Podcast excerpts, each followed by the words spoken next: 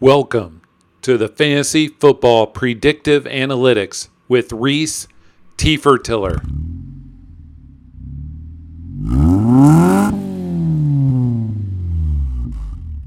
Welcome back to Fantasy Football Predictive Analytics podcast with Rhys Tefertiller in the Honorable Lord Reeves, Rich Hribar. How are you, Rich? Gentlemen, what is going on? I don't know if, if, if, I'm a third time guest. Is there are there any other three time guests? Maybe. Yes, maybe. Oh, I thought, man, I thought I was special. Yeah. You can be the. Uh, we'll say this. We'll let you be the first four timer. Ah, I'll take it. I'll take it. I wasn't sure. I thought maybe I was in an exclusive club right now. You are. You are. And uh, I mean, we've had some great guests on just the last few weeks. Last week was Nick Whalen. Week before is Matthew uh, Berry. And uh, I forgot who the week before that was. And so, uh, anyway, we always enjoy talking football. Here we are running up to the Super Bowl what a great day. What a what a great week. So much excitement. Think the game's going to live up to high hopes, Rich? I mean, I, I think so. It's it looks great on paper. Uh, you know, Rhys is growing up in a great era of Super Bowls. You know, when I was his age, the Super Bowls were all terrible. The yes. NFC just the NFC just whipped on the AFC for a decade straight when I was when I was younger. You know, you know your Super Bowl history, so you know uh, that era. I I mean, every Super Bowl is a blowout. We've been littered with a bunch of great games outside of maybe that Rams Patriots game a couple years ago, which at least was close, but was not entertaining by by by a wide margin. We've had some really great Super Bowls recently. I think that this one sets up to be well. Uh, I mean, listen, Brady, two decades of Tom Brady. I mean, you know, him and Peyton were like the the arch rivals, and Peyton now is eligible to go into the Hall of Fame, and Brady's still playing in Super Bowls. it's pretty crazy. okay. So you mentioned this game living up to the hype. Who do you think wins and why? Uh, I mean, I, I definitely, I'm on the I'm on the Chiefs side, but I definitely believe the Bucks are a live dog. If you know you are a Bucks supporter, uh, the the game was a little that wasn't as close as it was in week 12. You know, it was 27 24. Wasn't that close, though, as the scoreboard mm. says. Chiefs are up 17 nothing at the end of the first quarter. They were up 20 to 7 at the half. They were up 27 to 10 going into the fourth quarter. Uh, you get a backdoor cover from the Bucks, but a lot went wrong in that game for the Bucks too. You know, they only had they had 14 plays for 39 yards in the first quarter of that game. They had three three and outs. Uh, didn't really, you know, weather that initial storm. And they, you just when you're chasing points against Patrick Mahomes, uh, it's it's a big uphill battle, and that's what happened in that game. But when you look at this game from what happened in Week 12, both those teams combined for 53 points, but they each they had three turnovers in the opposition side of the field. Both teams averaged over seven and a half yards per play. It was the only game this season in which both teams averaged over seven and a half yards per play. The Chiefs had 10 penalties, their second most in a game this season. Uh, so even with the 53 combined points, there was a lot left on the field that game and potential for that game to be even more high scoring. As much credit as we give the Chiefs, and they've you know flipped that switch again this postseason, they've only punted once in, in two postseason games.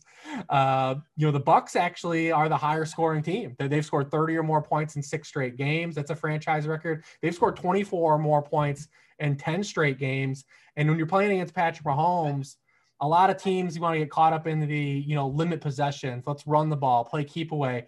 That has not worked. In the nine games that Patrick Mahomes has lost, the Chiefs have lost at Patrick Mahomes under center. I don't want to say Patrick Mahomes has lost these games. Uh, opponents have had to average 36.2 points. They've needed 29 or more points to win six of those games. In all the nine losses that they've had with Patrick Mahomes under center, the Chiefs have scored fewer than 24 points in just one of those games. So that old notion of playing keep away does has not really worked. I mean, you've got to come in and just Rocky Balboa, Apollo Creed, Ivan Drago, you got to just come in and just trade blows with the Chiefs. Hope you have the ball last in a lot of those scenarios, uh, but you just got to come in and saying like we need 30 points on the board, uh, and you know so hopefully if the Bucks come out with that mindset, you know we'll have a lot of fireworks in that game. So you think uh, the Bucks are going to run on first down like they did against Green Bay? Yeah, they will because that's what they do. Uh, no, no team passes more in the NFL on second down than the Bucks, uh, typically because they get three yards on right. first down play. But uh, yeah, I mean, teams can't help themselves. You know, they, they, they get against the Chiefs and they they come out and they try to establish a run. That's what everyone does against the Chiefs, and it hasn't worked. You know, the Colts pulled it off once a couple years ago. And that and Tyreek Hill didn't play in that game. Mahomes hurt his ankle. A lot went into that game. I think the, the Colts had like a nine minute drive at one point in that game. I mean, just it really hasn't worked outside of that one instance. Uh, so I mean, I, I would hope that Bruce Arians and the Bucks come out and want to play aggressive and try to score points. Uh, you know, there are a lot of narratives in this game. I mean, obviously, you know, Steve Spagnuolo is no stranger to Tom Brady. Uh, you know, the they faced off, you know, five times, and and, and Spags' teams have won uh, three of those five games. Obviously, the 2007 Super Bowl sticks out in a lot of people's minds.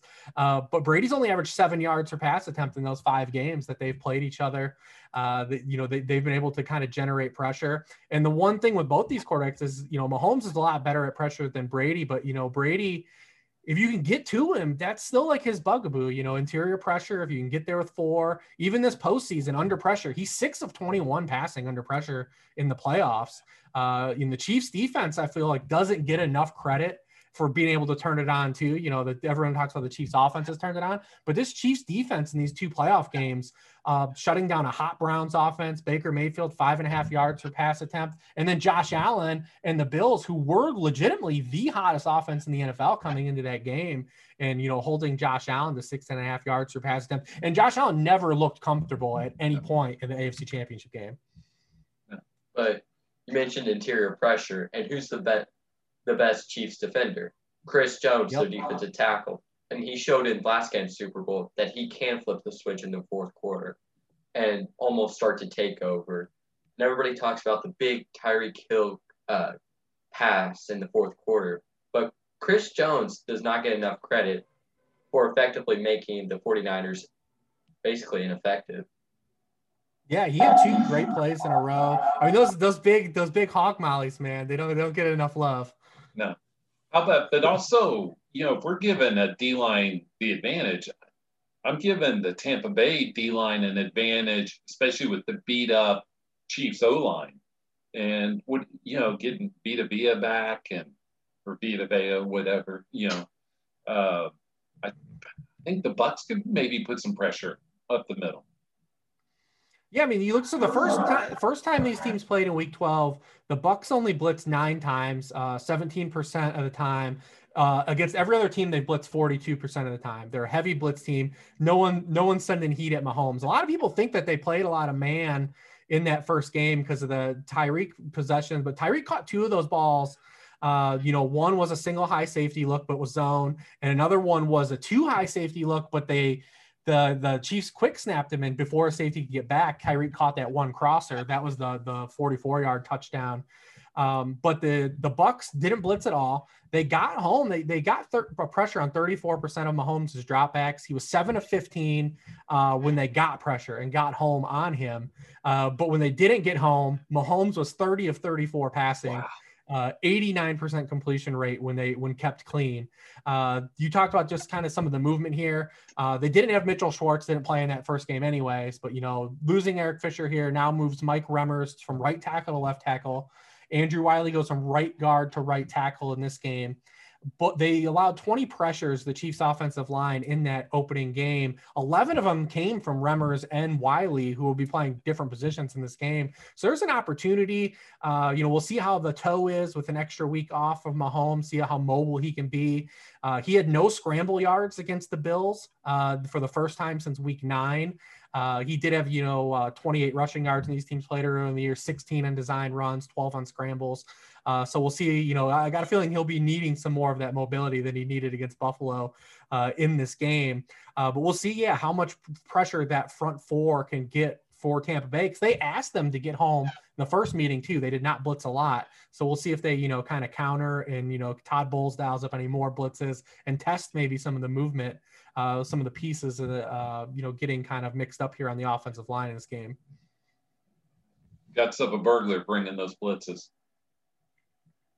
So we'll see if Lavonte David plays too. Obviously, yeah. that'll be a big deal. Hundred percent. So, what are some of the factors and even advantages that either team has going into this game? I mean, that's it for the Bucks. Like they've got to get home. That's the story of the game. Can can you get home uh, with four? Uh, even Mahomes, as good as against pressure, like I said in that game, it was still a stark contrast when they got pressure and when he was kept clean. His performance in that game: seven point three yards per attempt when they got pressure, 10 and a half yards per attempt when kept clean. So they're going to have to get there. Uh, you know, and we've seen teams, you know, kind of just approach the Chiefs playing that too high safety look. Uh, the Bucks did it too. They played two high safeties 58% of the time. That was a 23% increase than they did against anyone else uh, this season. And that's really what's elevated Travis Kelce into having the season he had. No player had more catches, yards, or touchdowns against two high safety looks in the NFL than Travis Kelce this season. And it wasn't just about limiting Tyreek Hill, which is what teams did. They wanted the Chiefs to sustain drives, not not get beat by you know two to four play drives, get beat over the top.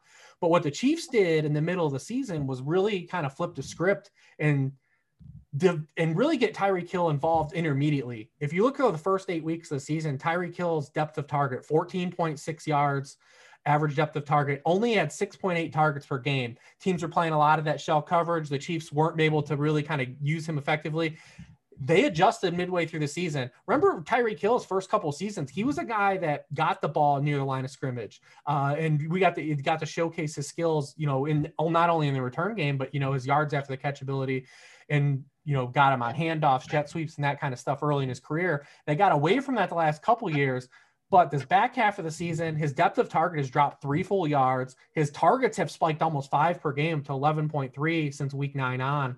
And you see it even against the Bills. Uh, from that span on, he was second in the NFL in yards after the catch, uh, six six point uh, oh YAC per, per reception after four and a half uh, yards after the catch prior. Uh, and you see that, like I said, against the Bills, when he's able to just get the ball in his hands and, and able to create. There was a couple, you know, kind of year and a half gap there where we kind of forgot Tyreek Hill was that that guy with the football. Uh, and the Chiefs have done a really good job of doing that the back half of the season. But you, you say that he was getting the ball ball around the line of scrimmage, and for the past year and a half, he hasn't been doing that. That also might coincide with the Chiefs drafting Mecole Hardman, and so they don't have to put one of their most valuable players at risk near the line of scrimmage where there's a lot of heavier people that could do a lot more damage than let's say a 180 pound safety. Yeah. Yeah, I mean Tyreek is Tyreek is one of those guys that you even seen it against the Bills. He even caught that one speed out and kind of even juked himself out of bounds and was upset. I mean, he was he was in the pocket in the AFC Championship game. And it's there's I really can't remember a duo that complement each other as greatly as Tyreek Hill and Travis Kelce do. There's been some great duos in NFL history, and I'm sure, you know, maybe your dad could, you know, even challenge that. But, but you know, the just the fact that you have to respect Tyreek Hill's just, you know, deep speed. You can't play man coverage on him. Even the Bucks will have they'll Jamel Dean available this game. He wasn't available the first game, and you know he's obviously their fastest cornerback. Uh, you ran a four three out of Auburn. Um, but then if you if so if you play over the top and you don't want to get beat deep, and you know Hardman's even a guy that can beat you deep, then, then as I said, it's just played into the season. This this Travis Kelce already was an elite, great tight end. And when you just are playing the kind of coverage that the Chiefs have seen this season, it takes a great player and elevates him into the type of season he had this year.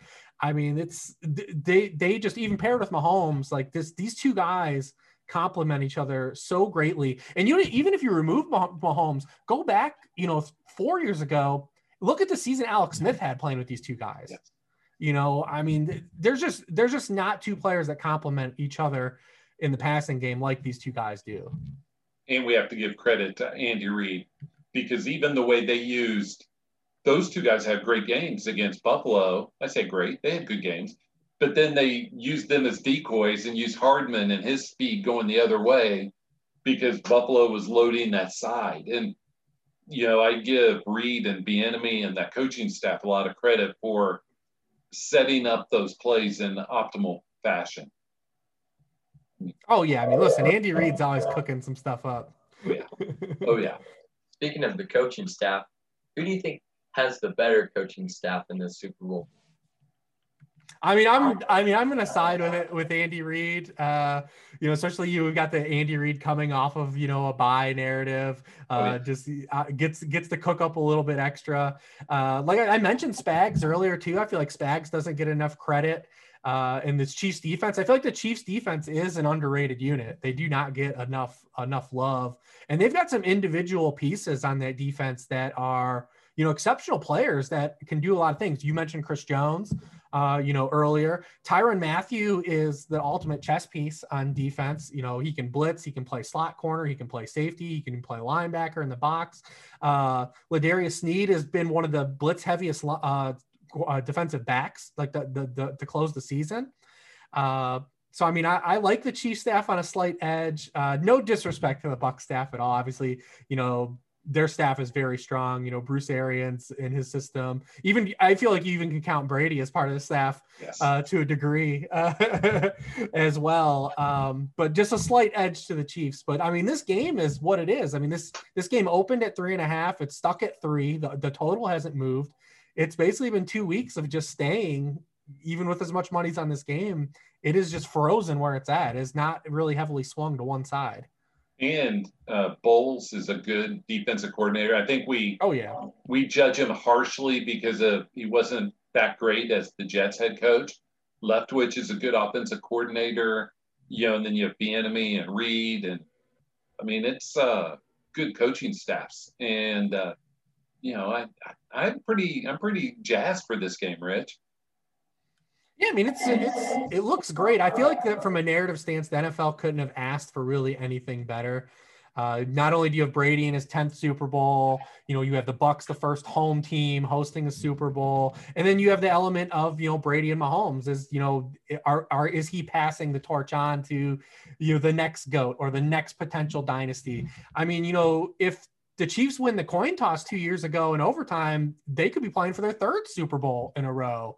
Uh, you know, it's you know kind of interesting dynamic in that in that sense. You know, that was against Brady. Uh, but there's just a, a, lot to like on paper in this matchup, even for a rematch. You know, typically we don't always love to see a rematch. You know, we want to see a new game, but uh, it's hard to, to, to, to ask for uh, a better matchup than this one. We definitely agree on that. So, Rich, we know you love props. Do you have any prop bets that you love this week? Uh yeah, I mean there's there's quite a few prop bets I like. Uh you know, I think so starting with, you know, kind of the obvious ones, you know, the, as long as we don't get any crazy rain and you know the weather doesn't get, you know, you know bonkers, I think the easiest one to look at uh is the Patrick Mahomes over on pass attempts. Uh it's sitting at 40 and a half right now.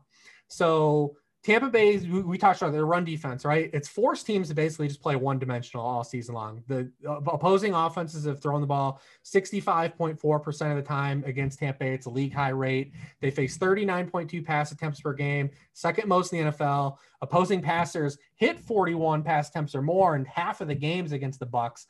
And the Chiefs themselves – they don't care about running the football if they don't need no. to. And they showed it in this first matchup. They they threw the ball on 72.2% of their snaps. It was their second highest rate in a game um, this season. It was 78% through three quarters. Uh, so they waited all the way into the fourth quarter when they had that, you know, 27 to 10 lead to even start really cranking up, even giving rushing attempts to their backs. Um, so, I mean, they're going to swerve into putting the ball into their best players' hands uh, in Patrick Mahomes. So if you like the Patrick Mahomes over, uh, I think you can look at some of the the way that that kind of sp- spills out. Now they've juiced up the Travis Kelce and Tyreek lines extremely high in this game everywhere. The receptions uh, and the yards are extremely high for for Tyreek and Kelce. You, you know the, the receptions are seven and a half, eight and a half, but you look at these ancillary pieces. Mecole Hardman, two and a half receptions uh, over on those. Uh, if if if he's gonna be if Mahomes is gonna be throwing the ball 41 plus times, there's gonna be a trickle down effect there. Uh, Mecole Hardman, uh, he has at least three catches in seven of his last 11 games played. Uh, he's had he's reached three catches uh, this season in half of his games. Uh, Sammy Watkins has hit his yardage props and his reception props in 60% of his games played this season. He's had more than 37. His, his yardage prop is 36 and a half. He's had 37 or more receiving yards in 72% of his career games with the Chiefs. uh, it's so low. If you believe he's healthy, paired with Mahomes' volume, uh, you know, there's an opportunity to get in low there as well. Uh, definitely like those. I feel like if you're going to be betting any Tyreek or Kelce lines, I mean, Tyreek uh, longest reception is probably the best bet. Uh, he's gone, uh, he's had at least a 28 yard reception uh, in 59% of his games this season, 10 of 17. Uh, he had three such catches when these two teams played earlier in the season. Uh, Mecole Hardman also uh, is another great reception prop. It's 14 and a half right now. He has had a 15 yard reception in two thirds of his games played this season. Uh, and he's had at least a 15 yard catch in, uh, you know, nine of his past 12 games. Uh, so there's some opportunity there as well. Um, you know, if you're looking at individual props uh, there to kind of bet.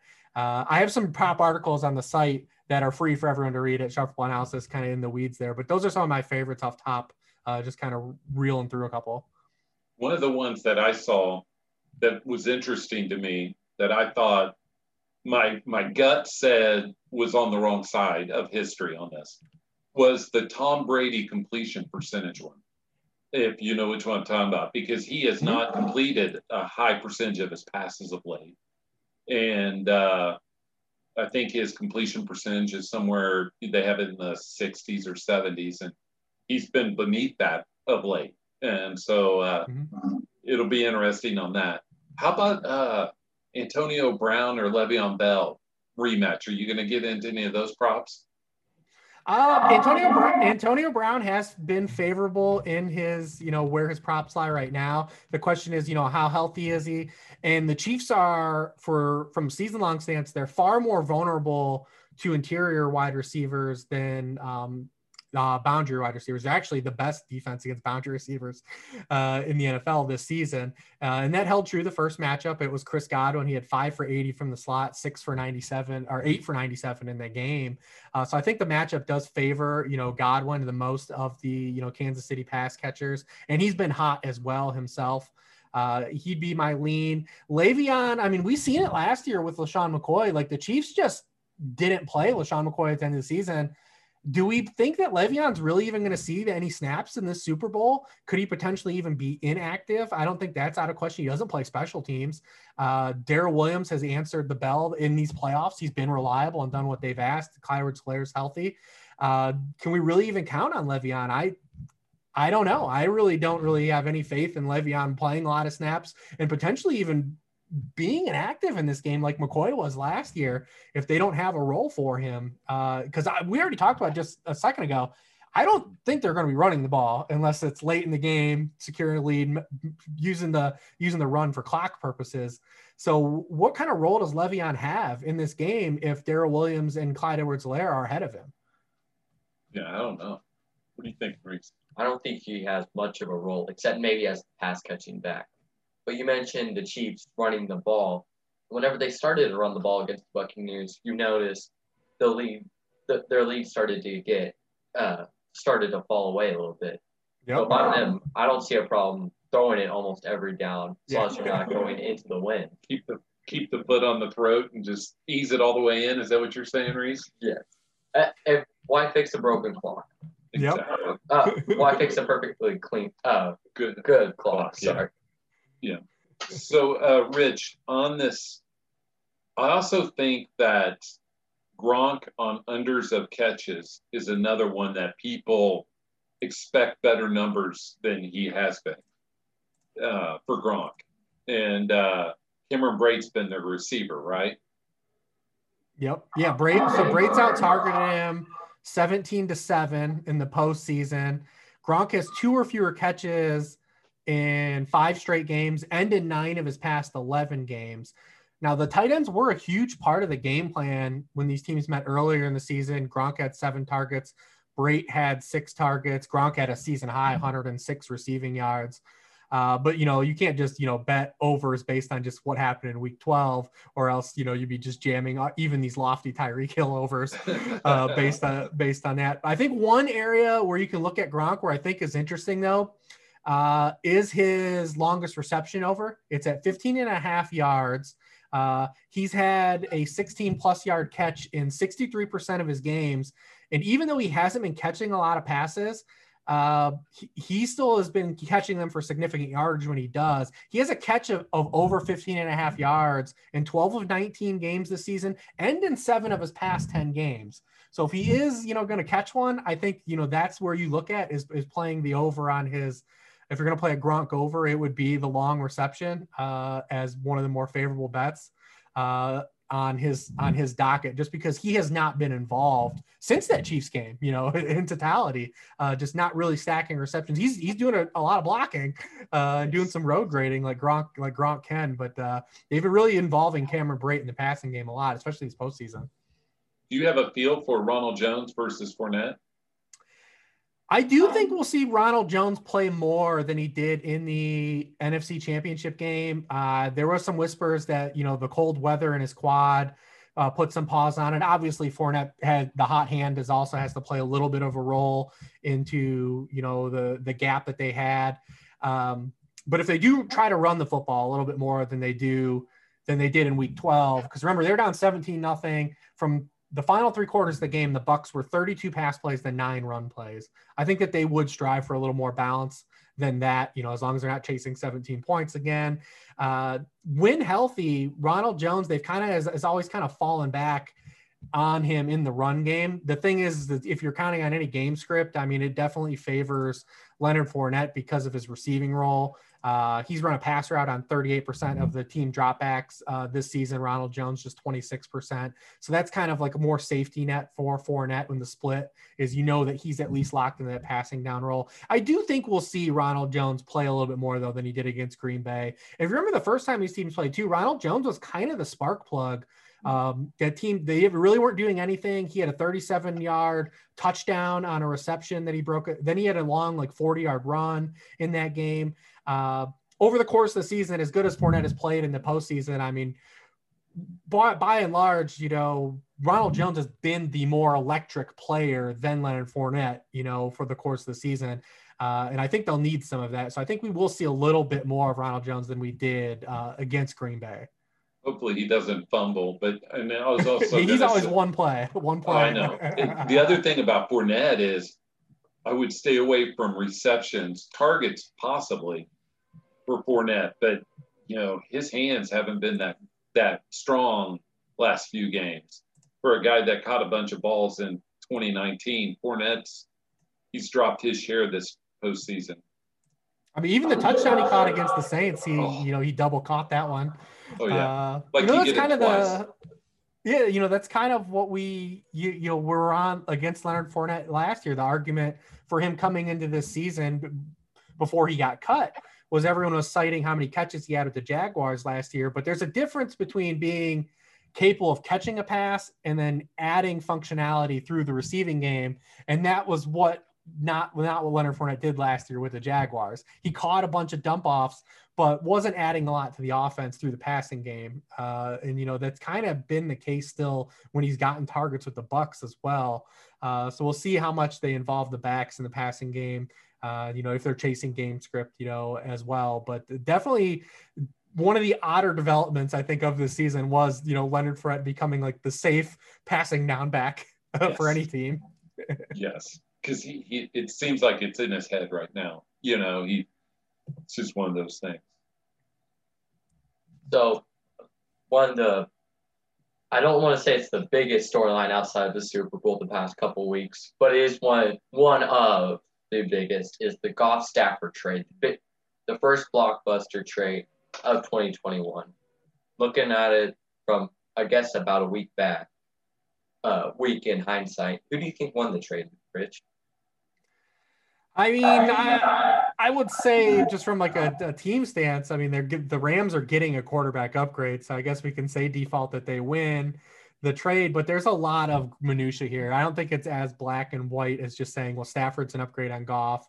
I mean, because the Rams obviously put themselves in a spot now where they haven't made a first round pick since 2016, which was Goff. They won't make another first round pick since 2024 uh, until 2024 and did, did, what that is is their margin of error is just so small. Like you know if they don't cash in over these next couple years they really have no way to funnel in the pipeline of talent. So they're all in over these next couple you know uh, you know seasons here um, I, I, I applaud them from a sense for going for it, but also, you know, you're in a bind. Like I said, your margin of error is really small. If you have an injury plagued season, if Stafford just has any decline, uh, there's a lot that can still go wrong, and you're not like you you now have no pipeline to tangible assets through the, via the draft, uh, which is a tricky spot uh, to be in. I like this trade from a different a couple angles because we can look at it from this Ram sense and like off or uh, Stafford himself we can make a strong argument that he's had as much talent uh, than what the Rams are offering in terms of pass catching, but he hasn't had a staff like this right. uh, you know, coaching staff to work with. He really hasn't had a good coaching staff to work with in the totality of his career. Uh, so seeing what he can do with, you know, some uh, a proper scheme, you know, paired with a good defense. He, he's not played with very many good defenses over his Detroit career uh, by any means. Um, and you know, Stafford's guy can still be, you know, a hyper efficient quarterback as well. We even seen a couple years ago when Jim Bob Cooter was there uh, them kind of take the air out of the football. And he was a low depth of target, you know, kind of a more efficient target quarterback. And they could do something like that as well here. Uh, so I'm excited to see that. I mean, Goff, it's a tough spot for Goff because he's, you know, second lifeline but he's going to a spot that's in a clear rebuild. They the only wide receiver under contract right now for the Lions is Quintez Cephus. Uh, so we have to see we can't we have to see what he has to work with, you know, coming into next year. Uh, you know, Dan Campbell and Anthony Lynn is a significant coaching uh, downgrade, I believe, as well. So we'll see what Goff can do in terms of like kind of is, is this just an audition? Is it a bridge? Uh, are they in on him, you know, kind of being the franchise quarterback still? There's a lot to be said uh, based on seeing what the Lions put on the field with Goff because their roster is so incomplete right now. Or if it's just the rebuild kind of saps any, you know, kind of upside because Goff, I do believe, is a guy that needs the, the pieces around him to elevate him as well.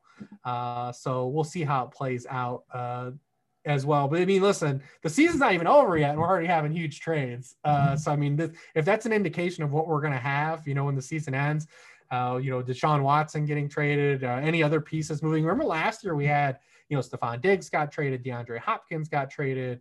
Uh, there was a lot happening last offseason. So we could have another fun offseason again if by all indications of what we've already seen with the two quarterbacks that were starting quarterbacks getting moved for each other, which almost never happens.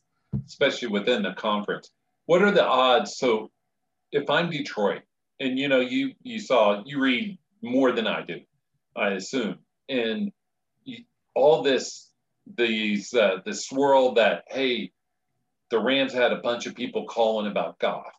I wonder if Detroit could move him for another first round pick in 2022 or whatever, and you know be able to even reap more rewards and just go into total rebuild because Goff's not going to help them win more games. In fact, you you probably don't even if want him around if there's this you know if it's circling the drain, get something for him, start that rebuild in, in earnest. Any validity to that, Rich? I mean, anything, any, anything is anything is uh, has potential to happen uh, with the Lions. They're an open book right now. Obviously, I think the trade was great on their end. You know, obviously Stafford was they were openly going to move him. So to get two picks and a starting quarterback for him, two first round picks and a starting quarterback, no matter what you feel about Goff, I mean, I do believe that Goff is one of the 32 best quarterbacks in the NFL. So I believe he is starting caliber. So to get a starting caliber quarterback and two first round picks, even with the Goff contract, which I believe was a little overblown, uh, you know, it, it, you know, the ramifications of his contract, I don't believe are as negative as people have painted, uh, especially the Lions definitely can take that on uh, with no blip on the radar uh, as well uh, to see what they do. If you know if he gets flipped down the line, definitely potential. But I mean, I do like the trade a lot from the Lions' perspective, being able to get a starting quarterback and two first round picks as they approach this next era of trying to reconfigure what Matt Patricia left in crumbles here. Oh yeah, I do like the the trade in just a sheer pick standpoint. But mm-hmm. to look up who the Lions have drafted with their first round picks, the trade make, becomes a lot less exciting you can't just get the picks. You have to make good decisions with the picks. So, yeah. so I'm not exactly entirely great with the trade if I'm a Lion, if I was a Lions fan, especially with Stafford being a fan favorite. But potential is there. it's kind of like the Raiders, right? You know, they really didn't get that much for Cooper and Mack when we look at how that impacted their starting lineup. And, mm-hmm. uh, you know, that's what you have to watch out for the Raiders. I mean, for the Lions, you know, they have to do a better job than the Raiders. But I was thinking, like the Colts, Goff would be a decent, you know, he's worth the first round pick for the Colts or something of that nature. You know, the Colts have to fill that void. And so there are a few of those teams that could be in a play for Goff. That's just my thought.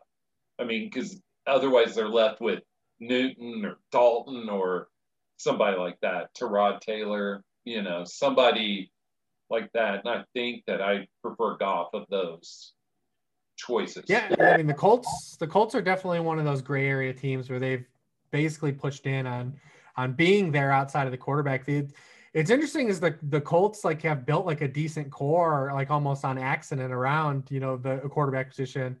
Uh, but I, there's no way that that was their plan, you know, especially, you know, obviously the Andrew Luck, you know, situation changed so much for them. Uh, you know, the preseason, last preseason, uh, just altered so much of what their franchise was doing going forward. You know, you just, you pick up Brissett to kind of bridge that. And then you have Rivers for a year. Maybe if he, I assume if Rivers wanted to play again, they would have gladly had him back as well. Uh, so it's gonna be interesting to see what they what they do. Um, I mean, there's there's a lot. I mean, a lot of the NFL could have a lot of quarterback turnover. There's there's not many safe quarterbacks right now. Uh, I think about half the league could have a new quarterback. Uh, you know, heading into next season. But one destination I would like Goff to go to just because of the receiver there is Washington. Because I would love to see Goff with a quarterback that can actually throw the ball and be a good quarter make good decisions. McLaurin, Evan McLaurin. Yes. I do not want to oust uh, Alex Smith. That's all he's gone through. And hopefully he ends up somewhere like Indianapolis, who could use him. So, Rich, you have been a Minshew, Gardner Minshew fanboy, right? Is that fair? Uh, no, I wouldn't say I'm a fanboy, but I mean, he's a definitely a guy that I took a bunch of the, you know, Superflex leagues at the end because I thought he just had like a the situation he's going to was going to offer a chance to start, and he did. Uh, it'll be interesting to see if yeah anyone kicks the tires on him too. You know, yeah. to just kind of bridge the gap. I I think you know Minshew is basically one of those guys though that is a better backup, a guy that is better in like spurts. You know, playing two to six games instead of you know 16 for you. Uh, but it will be interesting because he's so cheap. You know, he's got two years still on his rookie contract has shown he's at least capable for stretches of being a functional quarterback if anyone kicks the tires there. Uh, but I do think he, it's kind of shown that he is a better backup quarterback than than a full time starter. Uh, but they, listen, everyone needs guys this year. But we've got you know a great, another really great rookie class again this this year. Uh, four, five guys. You might see six guys, you know, in the first round. You know, depending if how you feel about you know uh, Kyle Trask if he gets in the first round. I think we all believe Mac Jones is going to get in the first round now. Um, he's not my really my flavor because he, has, he, has, he doesn't have mobility like the other top four guys do Wilson, Fields, Lance, and Lawrence. Uh, I would prefer my quarterback a little mobility now, especially in today's NFL. Uh, but you know, we could see six first round quarterbacks this year.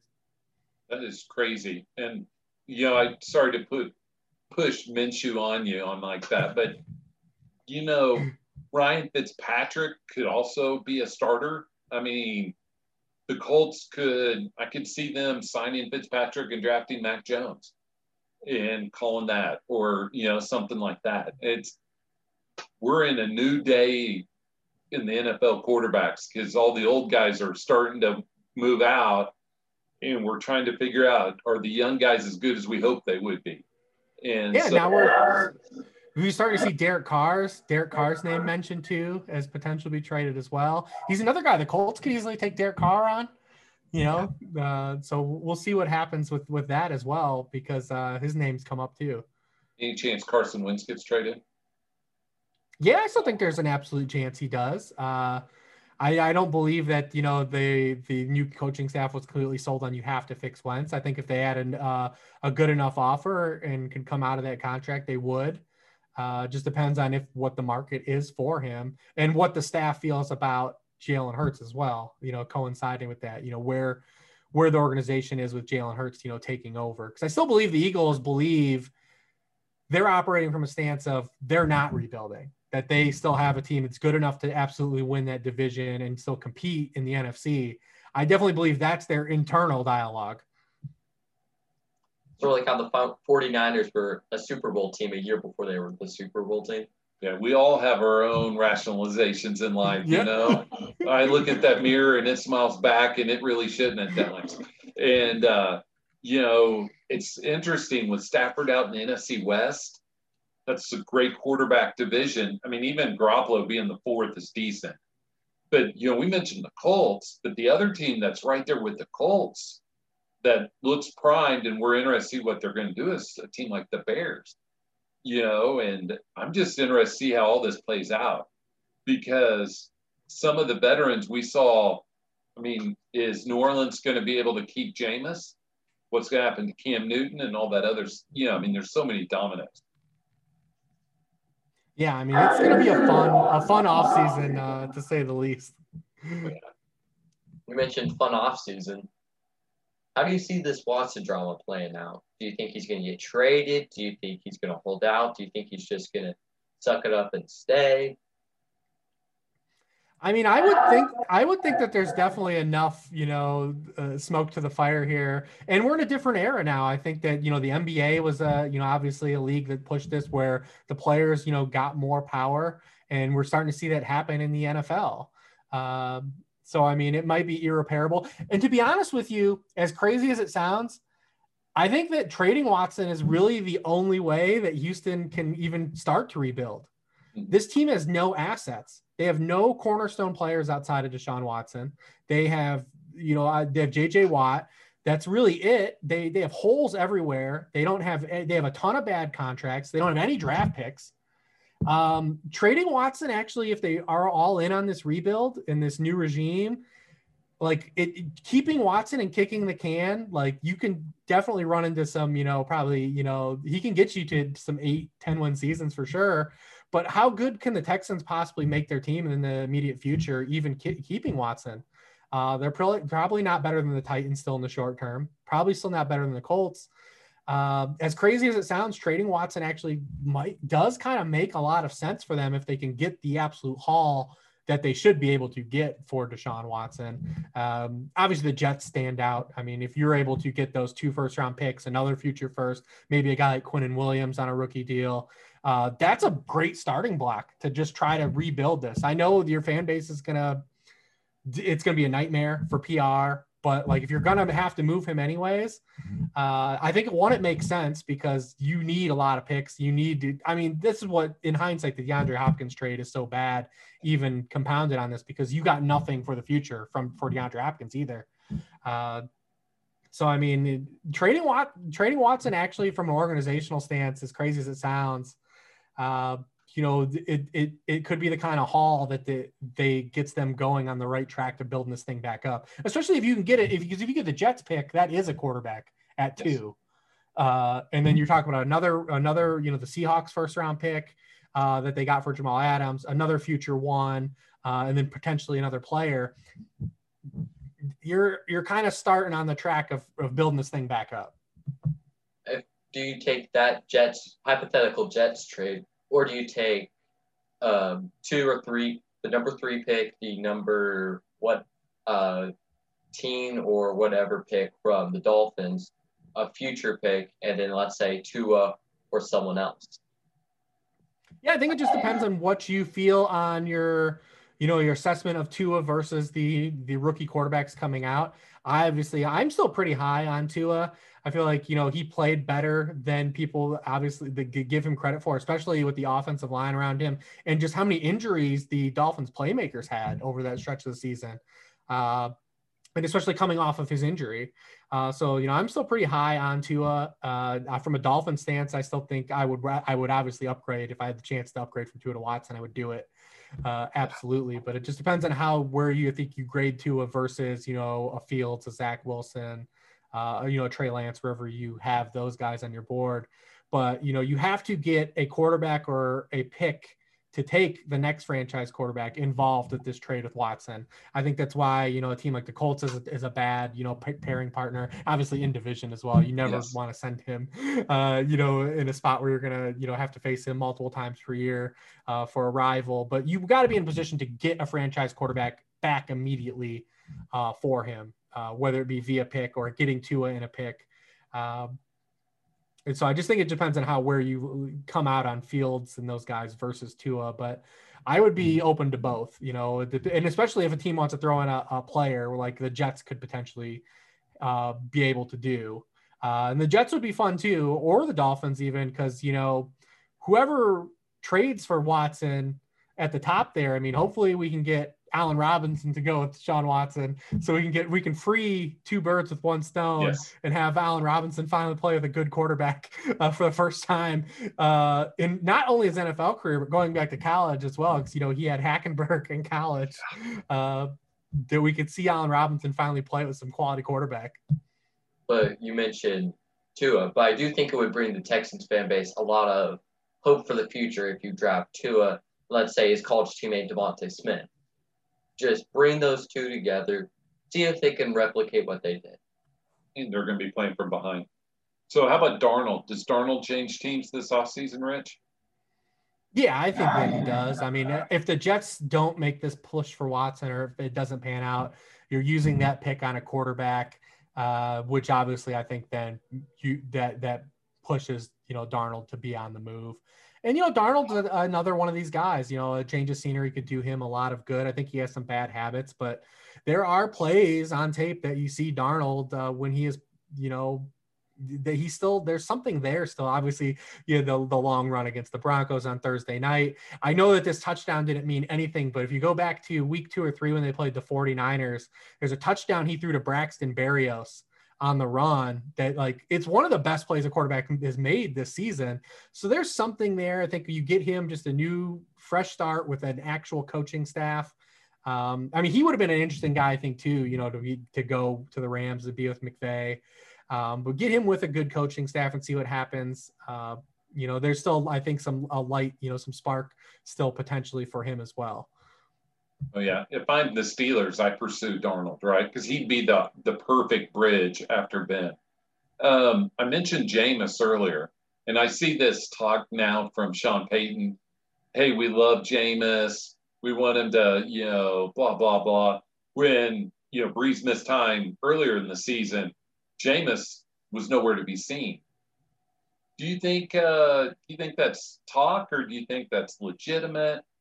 I don't. I, I think if they really loved him like they say they loved him, it would have shown a little more. Yeah, I'm not. I, am not sure. I mean, Jameis was awful the game he came in against the 49ers when Brees got knocked out of that game.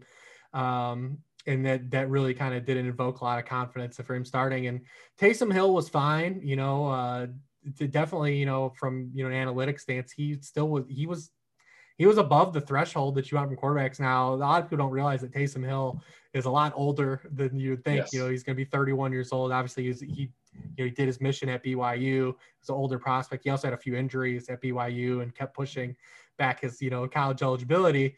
Um, but he's a lot older quarterback, so it's it's easy for the Saints to say that yeah they don't want to go that route either because he's so much older. Uh, but you know they're they're up against the cap. What can they bring Jameis back for? Is Jameis willing to come back? For you know kind of pittance to a degree uh, when they didn't back him when Brees went down this year.